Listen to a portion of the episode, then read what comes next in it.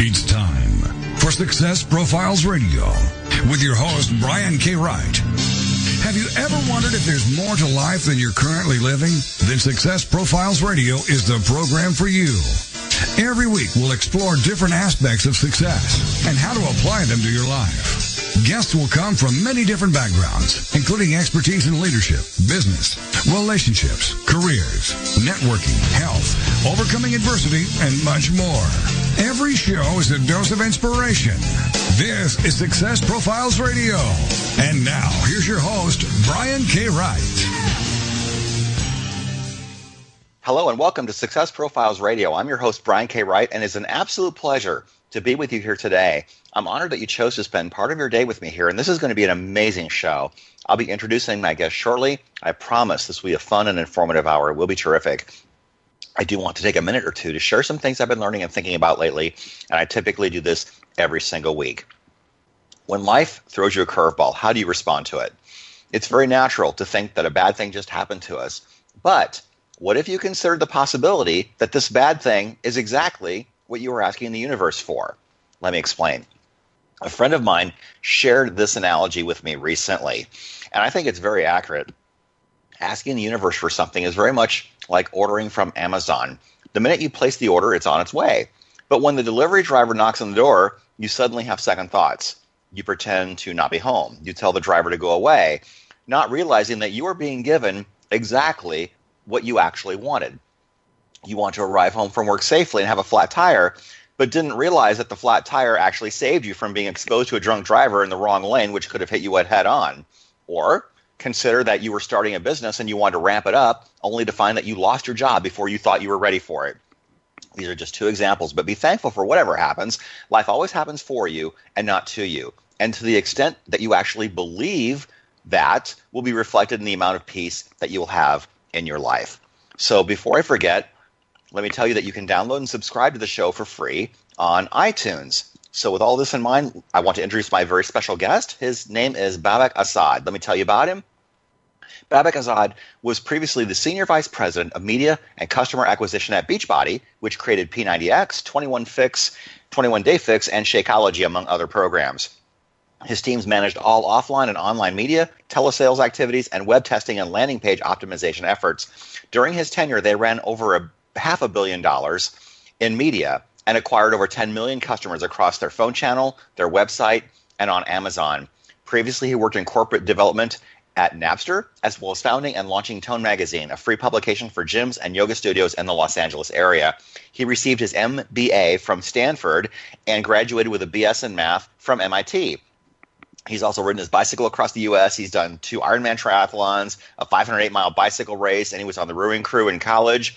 And his passions include entrepreneurship, leadership, education, and fitness. So, very extensive profile. With all that in mind, here's my very special guest, Babak Azad. How are you today? I'm good, Brian. Thanks for that intro. Pleasure to be here. Oh, I'm glad to have you here too. The first question I normally ask everyone is just to tell us how you got started. What, where did you start? What did you overcome? What brought you to where you are now? Uh, sure. Yeah, I mean, I think so. I'm not gonna. It's gonna sound like I'm going way far back, but I'll, I'll jam through it. But you know, um, you know, I was born in Iran, and uh, we came to the states in 1977 when I was four. Um, and I think coming to the states as an immigrant, um, you know, it was pre the revolution, but we certainly lived through it um, here, and so you know, faced uh, challenges with family and friends that were back home uh, with the war, and then obviously all the political stuff that was a mess, um, and you know, obviously a lot of lives impacted. Um, you know, we faced a lot of, uh, um, uh, I'll say, just you know, people being prejudiced or just assum- assuming kind of about you know things about a whole country about rather than the individual. So, tell us about the best twenty-five thousand dollars you ever lost. I think that's a fascinating story.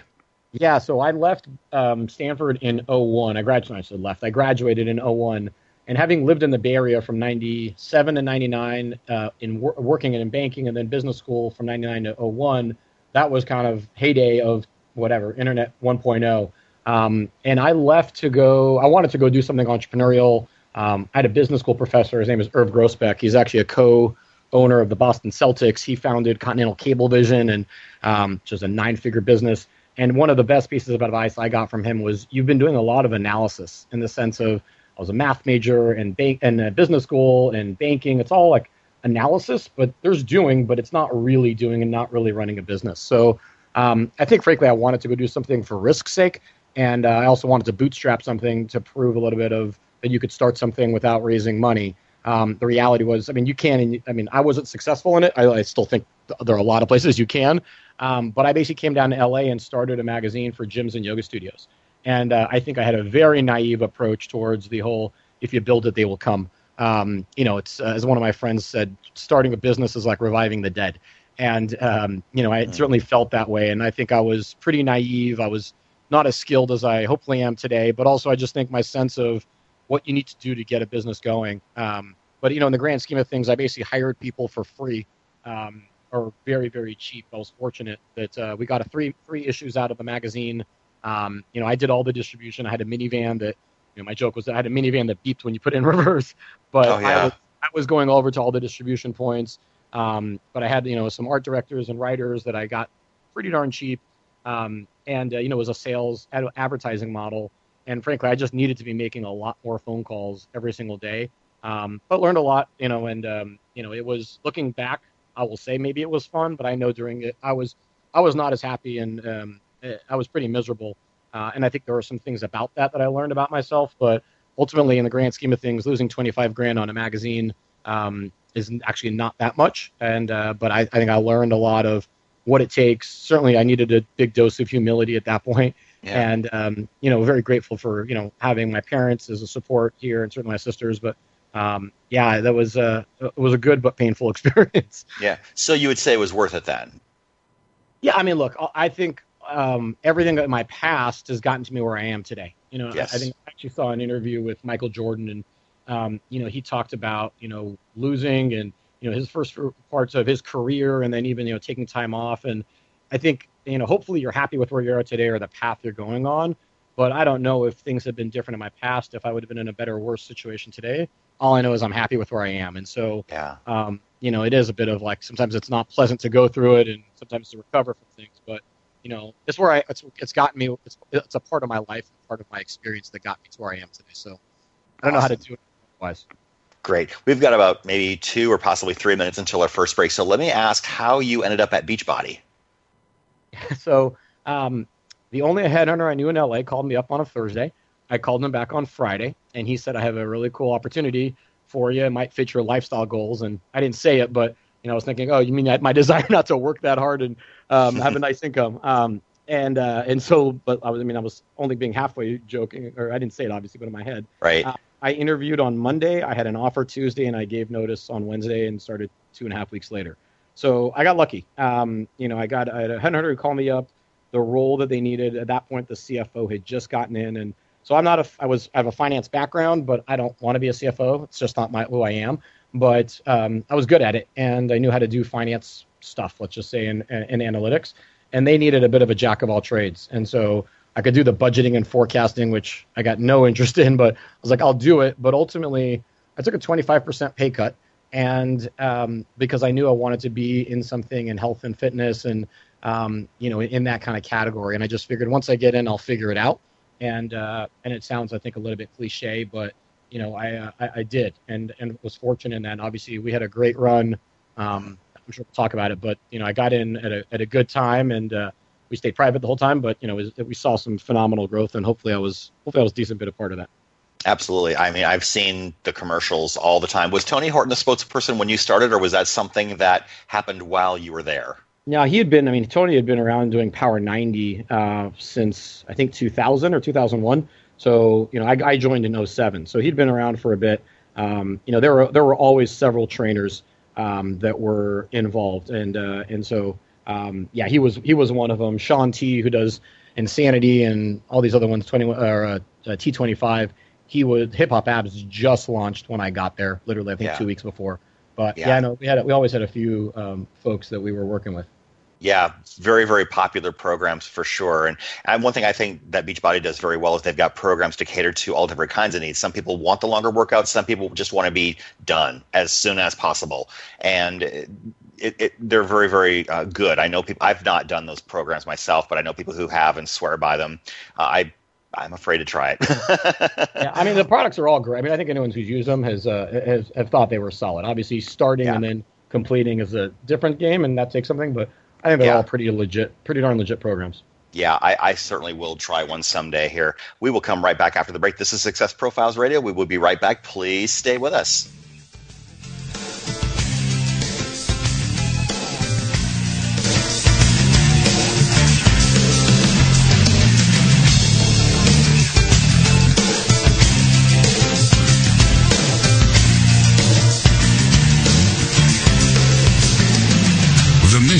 Is to motivate and inspire others to discover their unique talents and follow their dreams in life.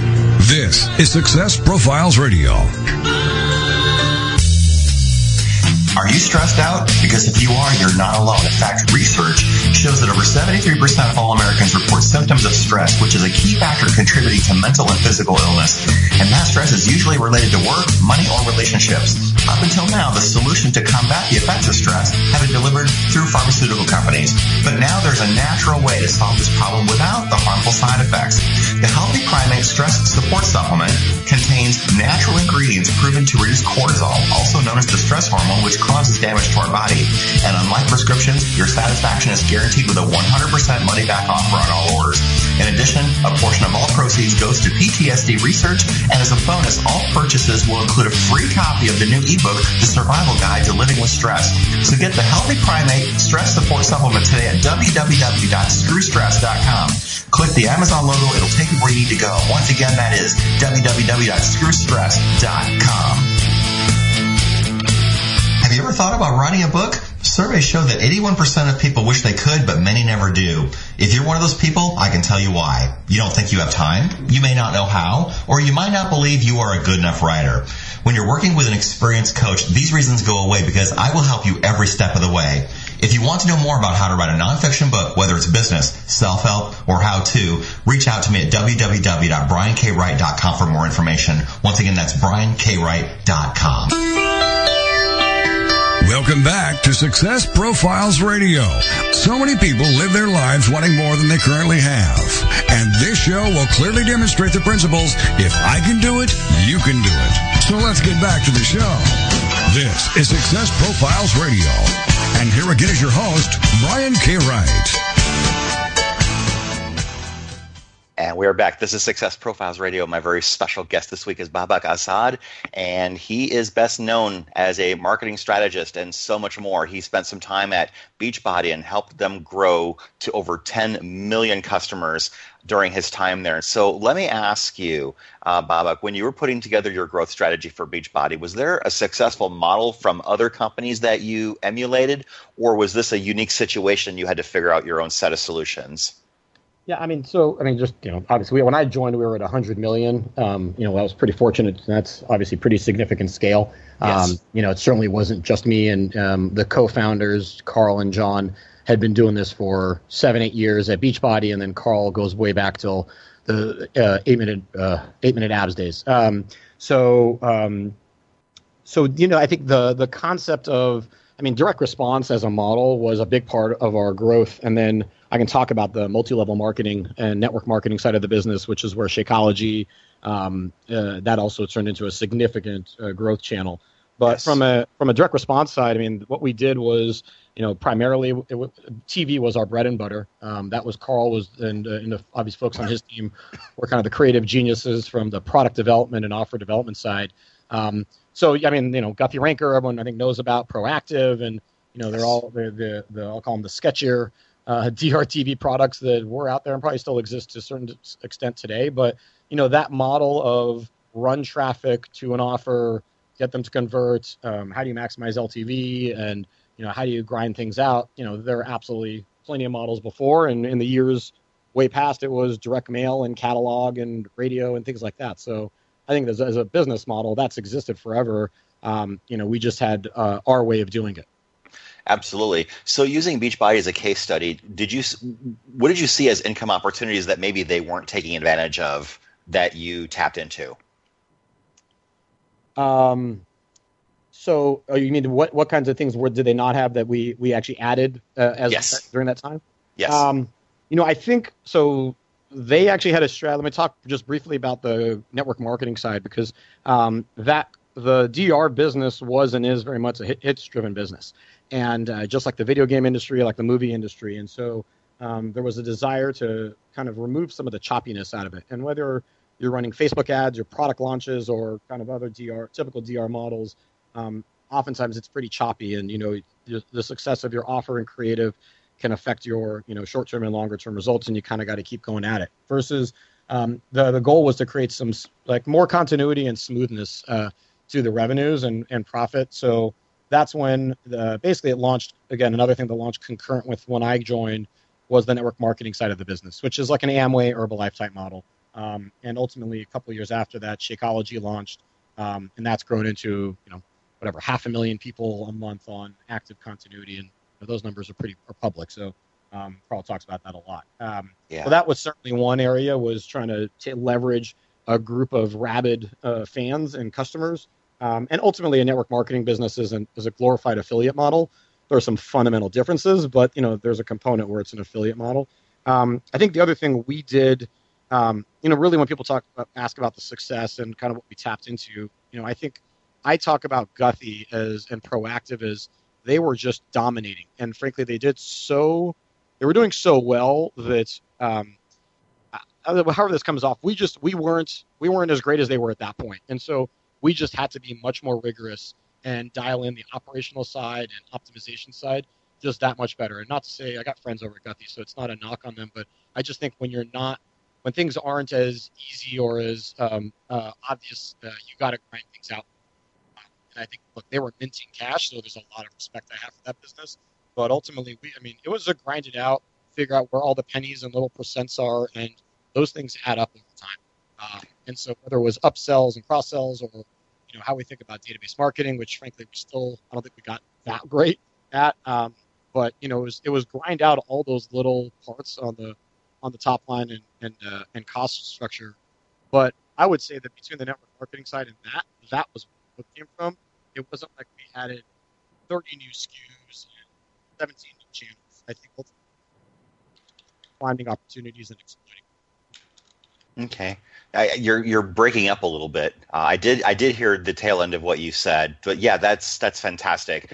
Let's talk about uh, scaling a business. You wrote an article for Digital Marketer where you identified revenue gaps or opportunities that businesses can look at. Talk about that for a bit because I think that discussion was absolutely brilliant. What opportunities are people missing?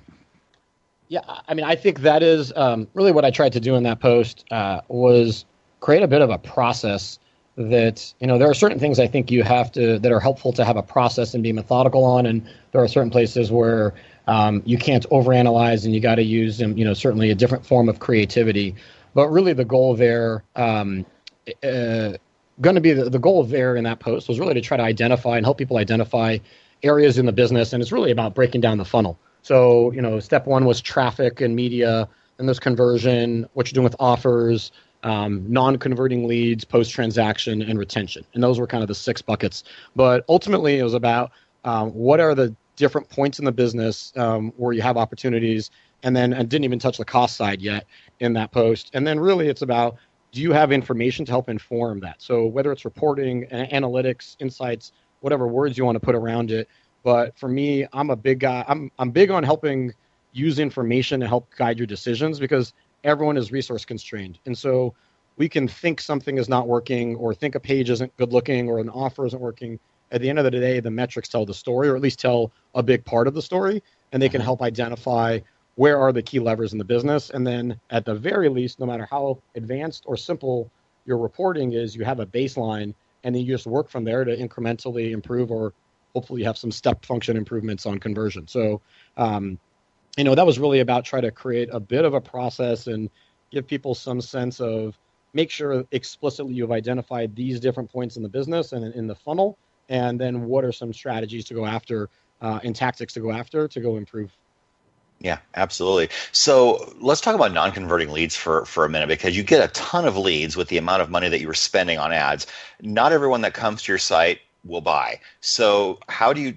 I, am sure you do track the people that, for example, land on your page but don't give you your email address, or they go to the purchase page but they don't buy. What strategies do you use to try and recapture that?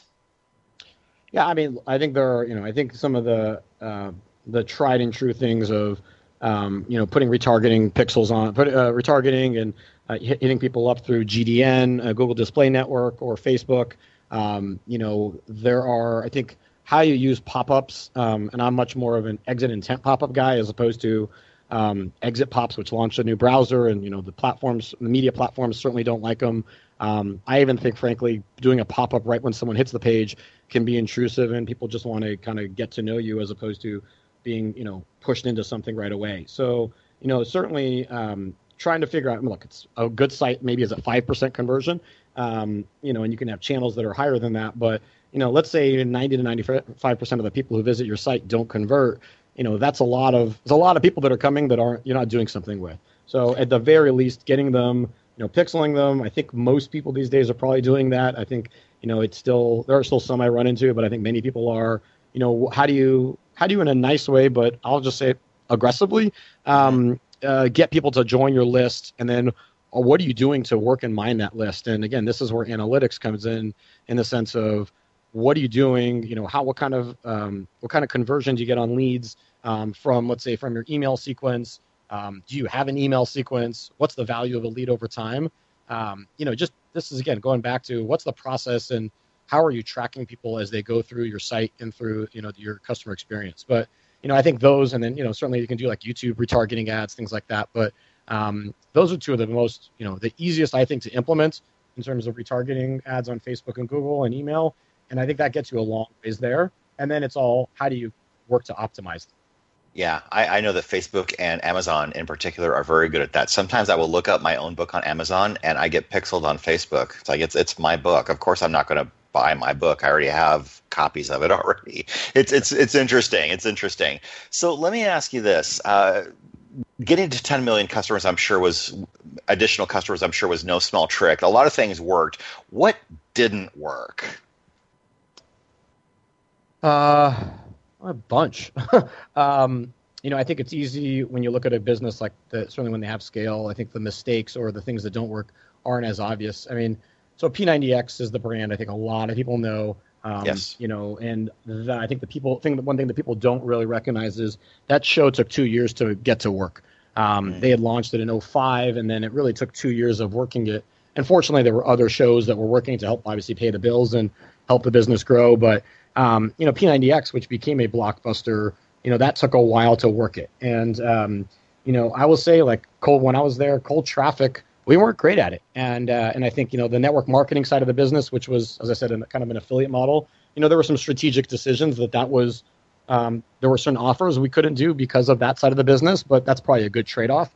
But you know, again, I saw that. I mean, I've spent a lot of time in the last two years with my clients. You know, heavily focused on um, cold traffic and digital, and I mean, especially Facebook and Google, where the vast majority of the growth happens. But you know, we weren't great at cold traffic. Um, despite the fact that two thirds of our orders converted online. But yeah. we weren't we weren't delusional that, um, and we knew that that was driven heavily through TV and then through word of mouth and things like that. So you know, I think the, the we also we had some shows that, um, you know, kickboxing we never got dialed in that well. Things that were very sports specific and athletic performance specific. I've seen offers in those things work. They just weren't blockbusters for us. And you know, I think when you're a nine figure business, the bar is different. Um, and so for a smaller business, they might have been wins, but again, everyone's resource constrained and there's opportunity cost to time and there are only so many people who can work on the creative. So you have to pick and choose. And sometimes you got to put attention towards things where maybe you can make it work, but you know, you have a higher, at least perceived chance of success and, and scale. Okay, we've got uh, a, about a minute to our next break. I, I, think I'll probably wait until the next break to ask my next question because I think it might take a little bit longer, but we are with Babak Azad, and he worked with Beachbody for quite a long time. He oversaw over $500 million in uh, media spend, and as a result, they acquired 10 million new customers. Uh, P90X, Hip Hop Abs, uh, 21 Day Fix, all of those kinds of programs did very, very, very well. We're talking about the strategies that he used and strategies that we can use in our business to help grow and add more clients. We will come right back after the break. And after the break, I'm going to ask him about JV opportunities, how to identify what's a good fit and what's not, how to identify a good price point for your product, and how to attract an amazing team of people to work with. We'll do, do that and so much more when we come back. This is Success Profiles Radio. Please stay with us. Don't go away.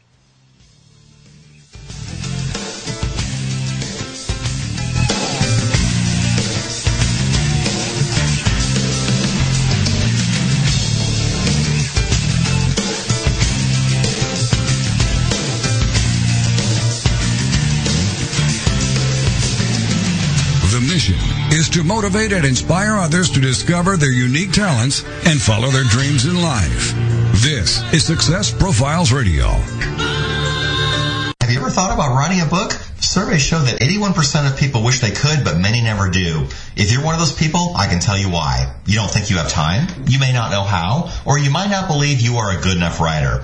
When you're working with an experienced coach, these reasons go away because I will help you every step of the way. If you want to know more about how to write a nonfiction book, whether it's business, self-help, or how to, reach out to me at www.briankWright.com for more information. Once again, that's briankWright.com.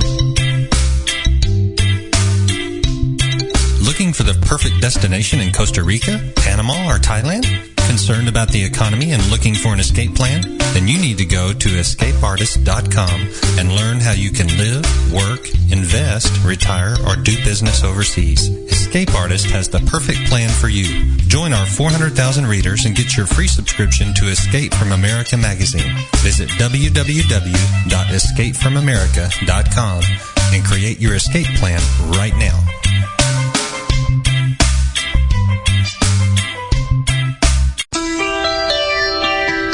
Welcome back to Success Profiles Radio.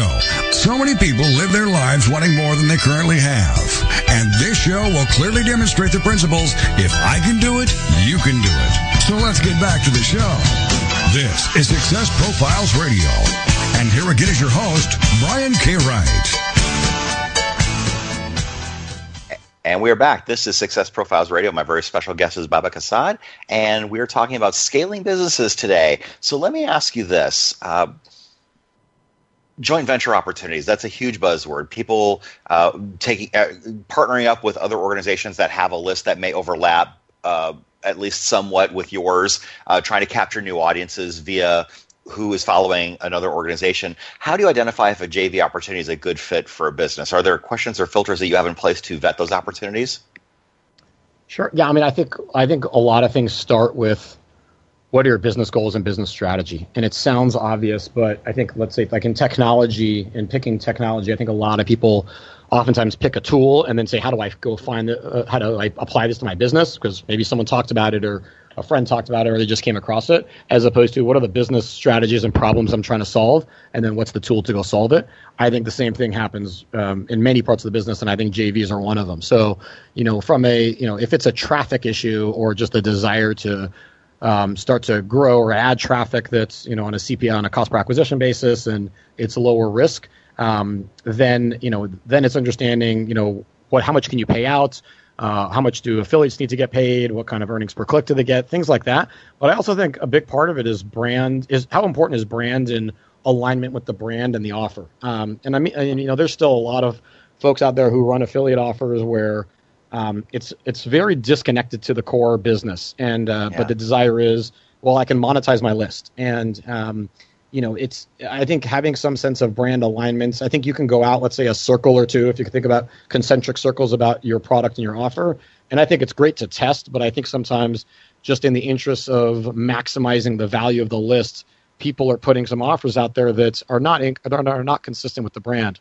Um, I think the other side of that is that a lot of people shy away from affiliate and JV offers because they don't control it. But I also think um, these off that use running JV. I mean, let's say it's your own list um, or vice versa, whatever it is. But it's a great way to test and see what kinds of things does your list respond to, and it may actually help the process of you know product development. And so, let's say if you're in supplements or you're in apparel or whatever the category is, and you're wondering, hey, what are some of the new products I should be creating or categories categories to go into, you can run affiliate offers and uh, or the other way around to see what kind of things does my list or my audience respond better to, and that's generally cheaper than going and creating a whole bunch of new products that it turns out your customers may not actually want. Um, now, there may be a lot of other reasons towards it, but at least that can be a, be a, a part of it. Yeah, absolutely. I, I love that. That's really great because I think sometimes people just want to connect in JV just for the sake of JVing without even really considering whether the other organization is a fit or whether uh, it, there's a, a compatibility with with your own mission. And I think that can be a huge mistake. Let's talk about establishing a good price point. Obviously, if you're scaling a business and trying to maximize profitability, selecting the price point that is appropriate for your product or service is important. And of course, testing is a huge part of that. How big of a test do you run to determine if you've got something going that's that's working for you? How big of a test? Um, like how big of a sample size do you, do you I mean you're going to test different price points. How do you know when you've got the right answer? I guess maybe it might be, be that a better question. Um, you know, so assuming you understand, you know, what your bare minimum, um, and I, it's not it's maybe a faulty assumption, but you know, you got to start with understanding what is the bare minimum um, you can offer at, and then again, I'll go back to brand. Is what do you want the brand to be known for? Um, yeah. I think if you're always trying to do the bare minimum price, uh, I think it's a it's a horrible place to be. Um, I generally like I like working with pre- uh, premium for premium. That's my business. Like I like working with people who want to build a brand, and when you do that, you can offer premium for premium. Um, you know, in terms of count, you know, if you want exact number, you know, usually like there are statistical significance calculators to help you sense a, get a sense of, you know, if you run 200 or 400 orders, depending on the, volume of clicks and traffic, you know, that's that may be enough. Um, it may not even need to be that much, and as a business, you may need to make a decision uh, quicker than that. But you know, I think you got to get some sense of volume where two or three orders um, in one direction or another uh, wouldn't necessarily sway it. Now, if you're in a really high price point, and let's say you're fifty thousand, hundred thousand dollar offers, or I mean over the lifetime, or you're doing coaching and things like that, maybe that that you're not able to run it to get to hundred orders. But let's assume that it's a consumer product that's like you know fifty bucks, two hundred bucks.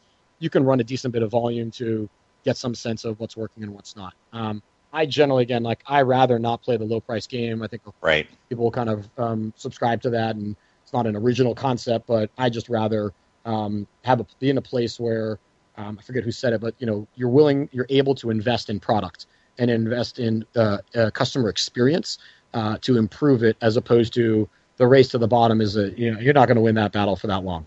No, absolutely not. I, I agree with that for sure.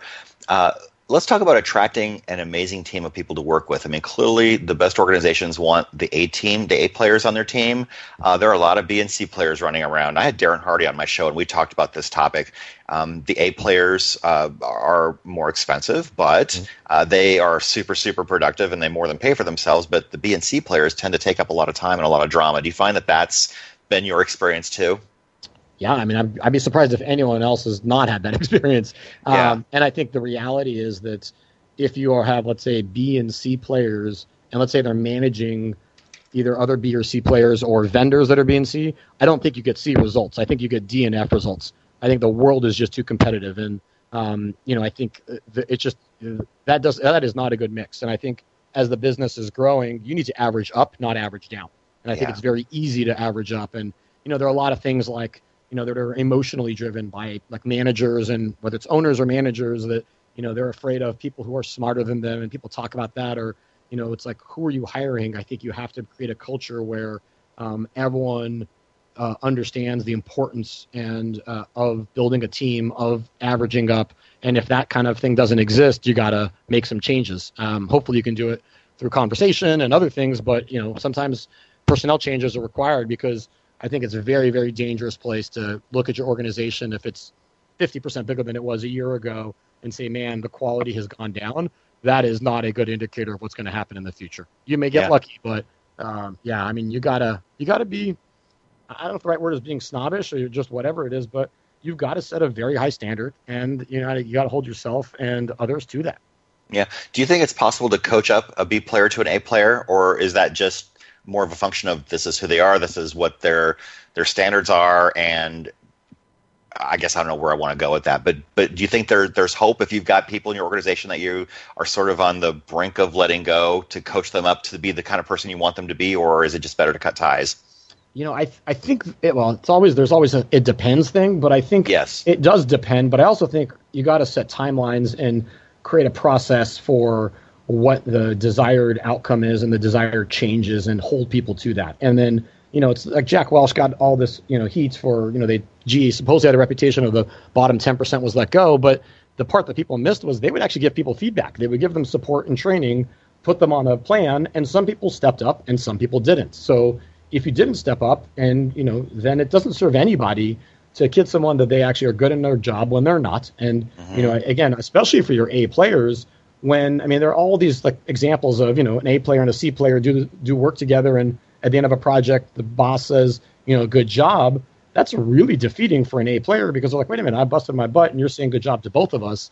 So I think yeah. uh, I think the part that a lot of times isn't talked about as much is the impact on your stars or the people who are at the better, upper echelon of the organization. I mean, talent wise and you know results wise, having B and C players sends a message to them of what the company is willing to stand for or not. Yeah. But you know, to the point of yeah, you can develop people, but you also some people step up and they don't. But you have to be very clear, set you know as as specific of objectives as possible. The reality is sometimes they're quantitative, like let's say in a sales role, and sometimes it's more intangible. But in then it's still about you know being very clear, having very clear communication, feedback and to the extent you can afford coaching or whatever it is, then yeah, I mean, um, you know, you'd always rather from that side, you'd rather keep people, but you'd also you need to have you know the standard people delivering on the standards that you that you expect. Absolutely. And from an organizational standpoint, attracting A players and even A customers, I would think, has to do with establishing uh, an amazing corporate culture or a code of ethics or a code of conduct. People just, you have an experience. Like, for example, if you go to Chick fil A, they say my pleasure. And that, that's, that's who they are. That's what they do. Customer service is a huge part of what they do. Did you find that that was the same thing uh, for you as well? Yeah, I mean, we yes, I mean, I like certainly from uh, as a manager, um, you know, at Beachbody, and I had probably seven to nine direct reports at any one time, and fifty, let's see, people on my team. I was, I mean, I, I was not in every hire certainly, but you know, I mm-hmm. believe there's a standard you take you set because there are going to be meetings where I'm going to be in. I mean, frankly, I'll just say it selfishly from one side, which is I don't want to sit in a meeting with a junior person who I know is a C player and yeah. who is doing core work that is rolling up or you know whatever. And so they may not know as much and they may not have as much professional experience, but in their domain, are they an A player, right? And yeah. I think that um, absolutely. And um, you know, it's I think fortunately, like when I was a Beachbody, it's easier when you have a brand and certainly place that people you know aspire to work at. The recruiting mm-hmm. process is easier from a, a lead side, but you still have to be very discerning on who you hire. Um, yeah. And sometimes, by the way, it's it's just not a fit. You know, so sometimes yeah. there are a variety of reasons um, why you don't hire people. So that's not always an implication on the person. It's sometimes you hopefully know what you need, and you're trying to find someone who's going to fill that. Um, yeah. You know, so Awesome. Great. Let's talk about subscription models because that's a great way to increase uh, the bottom line. I mean, you continuity, direct marketing is certainly mm-hmm. uh, very much all about that. Uh, is this a, a, an aspect of a business that people tend to miss, or do you think that not every product or service lends itself to a subscription model? Uh, well, I think there are definitely some businesses that don't don't, don't lend themselves to subscription, but right. I would say that um, like I'm not sure. I don't know, car repair or handbags. I guess maybe I think everything probably could. I guess, but some are more natural. Um, right. Sticking some random things, but uh, so here's actually an interesting. I mean, I actually so I work with several subscription box businesses. I've you know it's it's it's a great model, and I will say that I don't think you have to be in a subscription business to succeed as a business. Meaning that without really spinning it at all, I believe everyone's in the subscription business, whether it's repeat customers, word of mouth, referrals, or explicit continuity. Because if you're, from my perspective, if you're running paid media and you know what's the value of a customer, what's your margin, how much can you afford, that's going to get baked in. So you know, like DirecTV, you know, it's a subscription business. They subsidize the cost of that box and the installation because they know you're going to stick around for 50 months or whatever it is. Like, you know, right. I think the average stick rate's like four plus years with DirecTV. So that's baked into their model. Many businesses can't afford to stick around six, uh, you know, six months, twelve months to break even. So, um, but don't get me wrong, I'm not naive about the sexiness, and certainly from an investor side and recurring revenues and all that thing. But I also think there are plenty of businesses that have and will continue to succeed being more one sale at a time, like that. Let me say, like certain apparel things or certain bag uh, uh, products or you know whatever bicycles, things like that. And certainly there are places you can build continuity in, but I don't think it's a requirement. Um, Absolutely. So I think there's that's they're not mutually exclusive in terms of my feeling about the value and the benefit of it, but also you know I mean sometimes you don't want to force it, you know, right. and um, but it doesn't mean you can't be innovative. But I think I don't think I think it's it's a great buzzword, and I, again, a bunch of my clients are in that category, but I don't think it's a requirement necessarily. Awesome. We will come right back. This is our final break, and this is Success Profiles Radio. We are here with Babak Azad. We will come right back very shortly. Stay with us.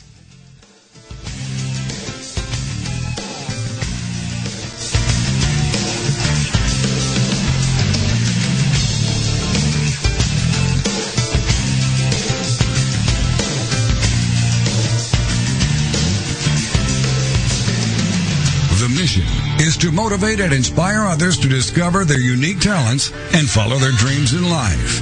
This is Success Profiles Radio. Do you have trouble falling asleep and staying asleep? I know that drugs can be addictive and cause a hangover the next day. That's why you need the Sleep Band. The Sleep Band helps you fall asleep quickly and easily and for a longer period of time. This results in a more restful and peaceful night's sleep, which is something all of us need. With the Sleep Band, you will wake up fresh and alert, ready to begin your day. You can get your Sleep Band and other great healing products by visiting healingfrequencyproducts.com. Check it out today for better sleep tomorrow. healingfrequencyproducts.com.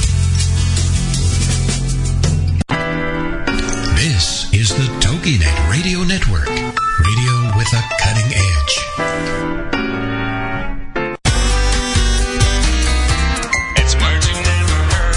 Do you know someone who says um a lot when they are speaking? Every language has its own version of um. In English, we might also use the words eh and er. Spanish speakers say a, and Japanese say eto and eno, to name a few.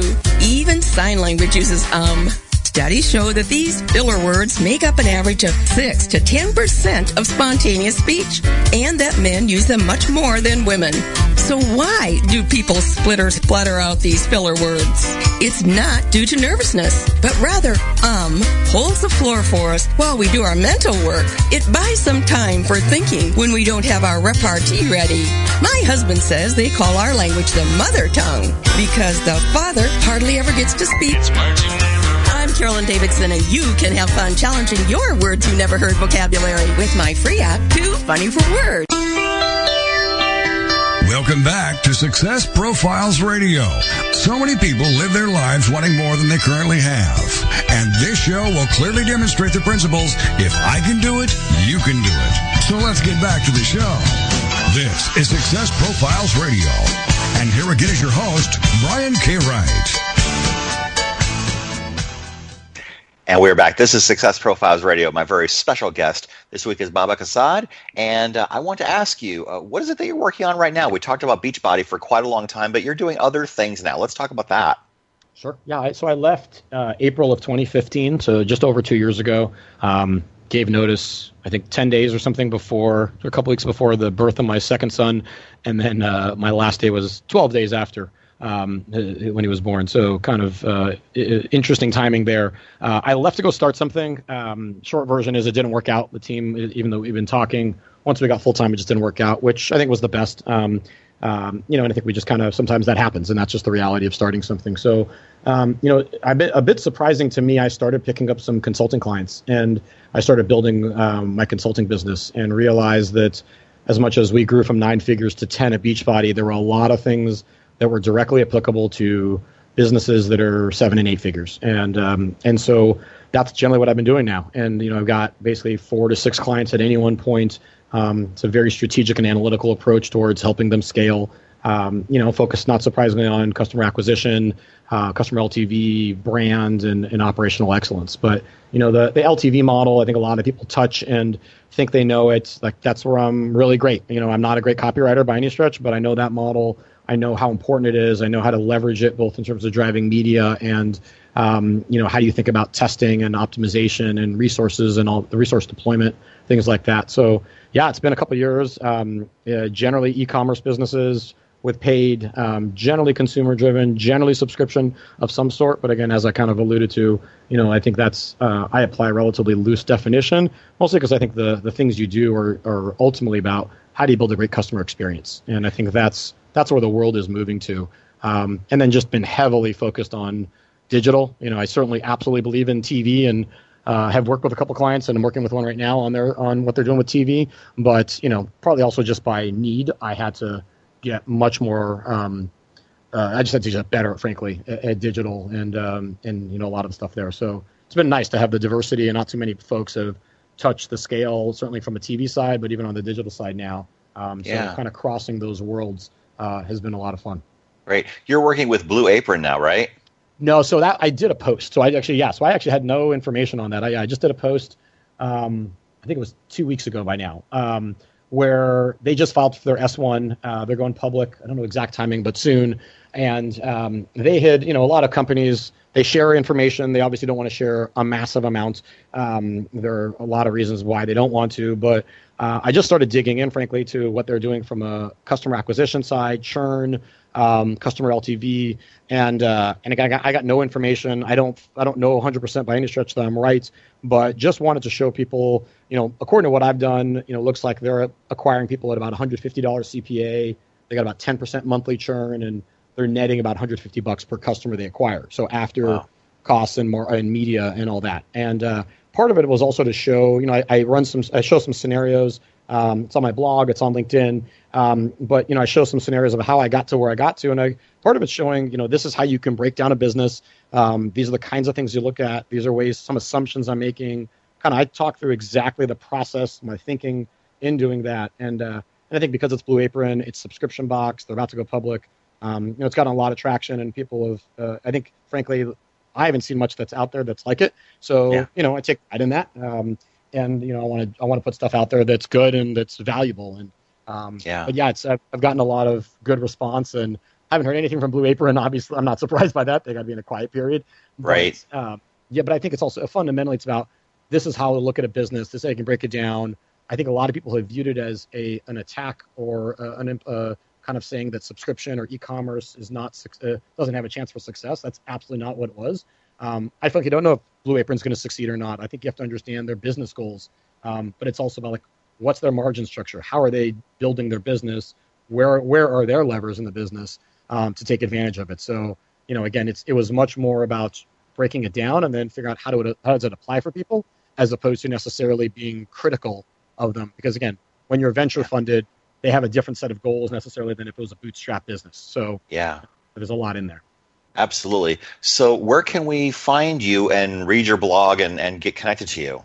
Sure. So my personal uh, my blog is on uh, it's babakazad.com. I imagine there'll be links, but it's b a b a k a z a d.com. And then my business is Round Two Ventures, um, all lowercase. I guess all URLs are, but uh, all letters. So round2partners.com is my business site. Um, my blog, all the content's there free. There's no opt-ins or anything like that. And I try to share some stuff that's uh, different and that's really valuable. And you know, I, I have no problem sharing it. Um, you know, I've had some friends ask, why do you essentially give away what you do? I said, well, it's very much like telling people you're going to build a business by running Facebook ads, converting people, and maximizing customer LTV. Well, that's really hard to do. so the process right. is telling people the process is one thing, the execution side is a very different thing. Right. The the what is easy, but the how is very hard sometimes. I can get that for sure. Yeah. So let me ask you, what are some of your most favorite business tools that that help you or or shortcut your way through your day? Um, so there, are probably there are a few. So uh, I use Gmail. I mean Google Apps uh, for my email. I'm a big Boomerang guy, so I do use two things with Boomerang. One is if I just don't want to look at an email for a day or doesn't need a response right away, um, I'll just I'll, it basically it goes away and I tell the system when to come back, um, and whether it's you know uh, five hours or it's in two weeks, um, or sometimes I just need to follow up with someone in a month, so I'll send an email to myself um, that shows up a month later. Uh, the second thing, I'm a big Evernote guy, um, no doubt about that. Uh, I think a lot of people love Evernote. And then um, from a scheduling side, I found whether it's Schedule Once or Calendly, um, when I'm dealing with people outside, you know, I don't, we don't, you can't always share calendars. So giving people a link to my calendar or vice versa, as opposed to the constant back and forth of does this day and time work? They just send people a link. They can figure out a time that works for them. It schedules and we're done. So that has made a world of difference. Absolutely. That's fantastic. I know you read a lot. So, what are some of the most influential books uh, that you have read? Uh, so, I think, uh, yeah, I love reading. Um, I, uh, so, one is called Straight Line Leadership. Um, I, uh, it's the guy's name is Dusan. Uh, I'm going to botch his name, Djukich. Um, but if you just look up Straight Line Leadership, I just there are a lot of just it's a, it's a collection of vignettes of just a lot of I'll call them simple ideas about how to get from A to B. Um, but I just, again, I think we all love stories, and uh, and I just think there are a lot of great, valuable tools and, and lessons in there. And then um, there's a book called Never Split the Difference. Uh, I'm blanking on the author's name, but it's Chris Voss. yeah, Chris Voss. It's yeah. on my desk right here, right here. Yeah, yeah it's a he's a former FBI negotiator yep. and um, hostage negotiator, I think, right? So yes, he, there's just a lot of stuff in there about you know negotiation, about sales, about you know um, uh, just a lot of things that whether it's your personal life or your professional life and i don't mean to get in this, world of like negotiating with my wife but it's much more about like communication and you know understanding each other and obviously you got to get to a win-win so there are uh, there are a lot of things frankly that i've applied both personally and professionally from that book yeah, that is a fantastic book. It's called Never Split the Difference Negotiating as If Your Life Depended on It by Chris Voss, V O S S. It's a fantastic book. I'm in the middle of that one right now myself. Cool. That's awesome. Yeah, it is. Do you have a daily success routine that helps you get your day started? I wish I had something that was more consistent because I got two kids that are four and two. So, oh yes, um, by definition, it's uh, they create a little bit of inconsistency, but you know it's obviously worth it. Um, yes. I try to work out in the morning. Um, I try to get a plan for the day. So whenever my day gets going, whether it's 6 a.m. or 7:38 or whatever, if I'm lucky, which is rare. Um, but I think having a sense, sense of intention about the day and um, and knowing kind of what my main things are. And I think it's very easy to get caught up in email or whatever, Slack or anything. I think just being clear about what the goals are for the day. And uh, I'm a big calendar guy, so even if it's you know I got a that's a block of time or it's not always calls and meetings, but just putting something on my calendar. Um, yeah.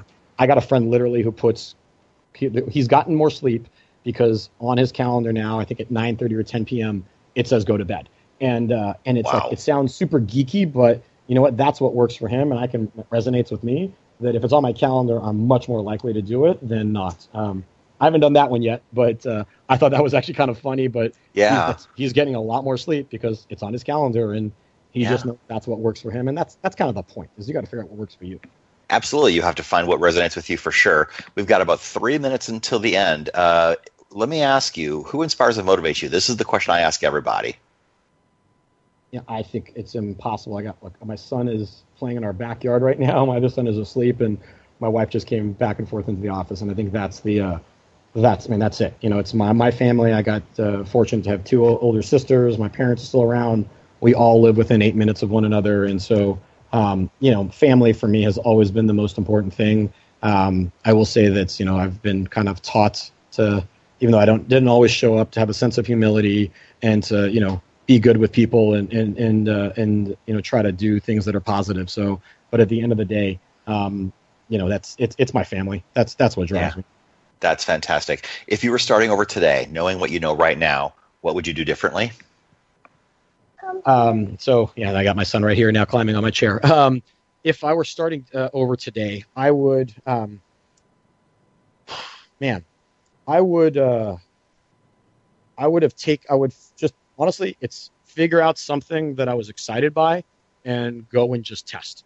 And uh, and I think frankly that's what I did with my consulting business. My wife is a product developer, um, and so uh, she'd done beauty products forever. She's now doing mommy and baby products, and I think there's a bit of we're not starting over, but we're both in build mode right now. And so I think we're doing what I would do if I were completely starting from scratch. Now I have hopefully some more resources and experience to tap into, but I think it's just it's find something that you know is exciting or that seems interesting, and then start testing it out and see if it works. Um, I think the biggest mistake I made was not having enough confidence, not having enough um, being decisive, and frankly, Yeah. just getting an analysis. Pro- I had like I had 20 ideas and didn't take action on any of them because I was worried about picking the wrong one, as opposed to doing nothing, which at one point I did, and so that I ended up in that. So I think you know you're never gonna have perfect information by any stretch. So do a little bit of homework, pick something, start testing, see how it goes, and then you learn from there.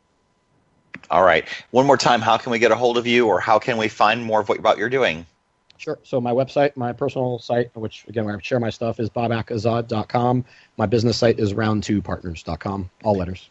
Fantastic. Thank you so much for being here today, Babak. It was a pleasure and a privilege to have you here. I appreciate it. Thank you. Pleasure was mine. All right. So this has been Success Profiles Radio. My guest was Babak Azad, and you can find him at babakazad.com, B-A-B-A-K-A-Z-A-D.com. We talked about scaling your business. You can listen back to this. Uh, once the replay is available, you can download and subscribe to Success Profiles Radio on iTunes anytime you want. Uh, download, subscribe, leave a review. That would be really fantastic. Thank you so much for joining us. Uh, we will be here every Monday at 6 p.m. Eastern, where I will interview another world class success and learn about their journey, what they overcame, and the lessons we can learn from that, and learn about their topic of expertise. Please come back next week. Thank you so much. Have a great day.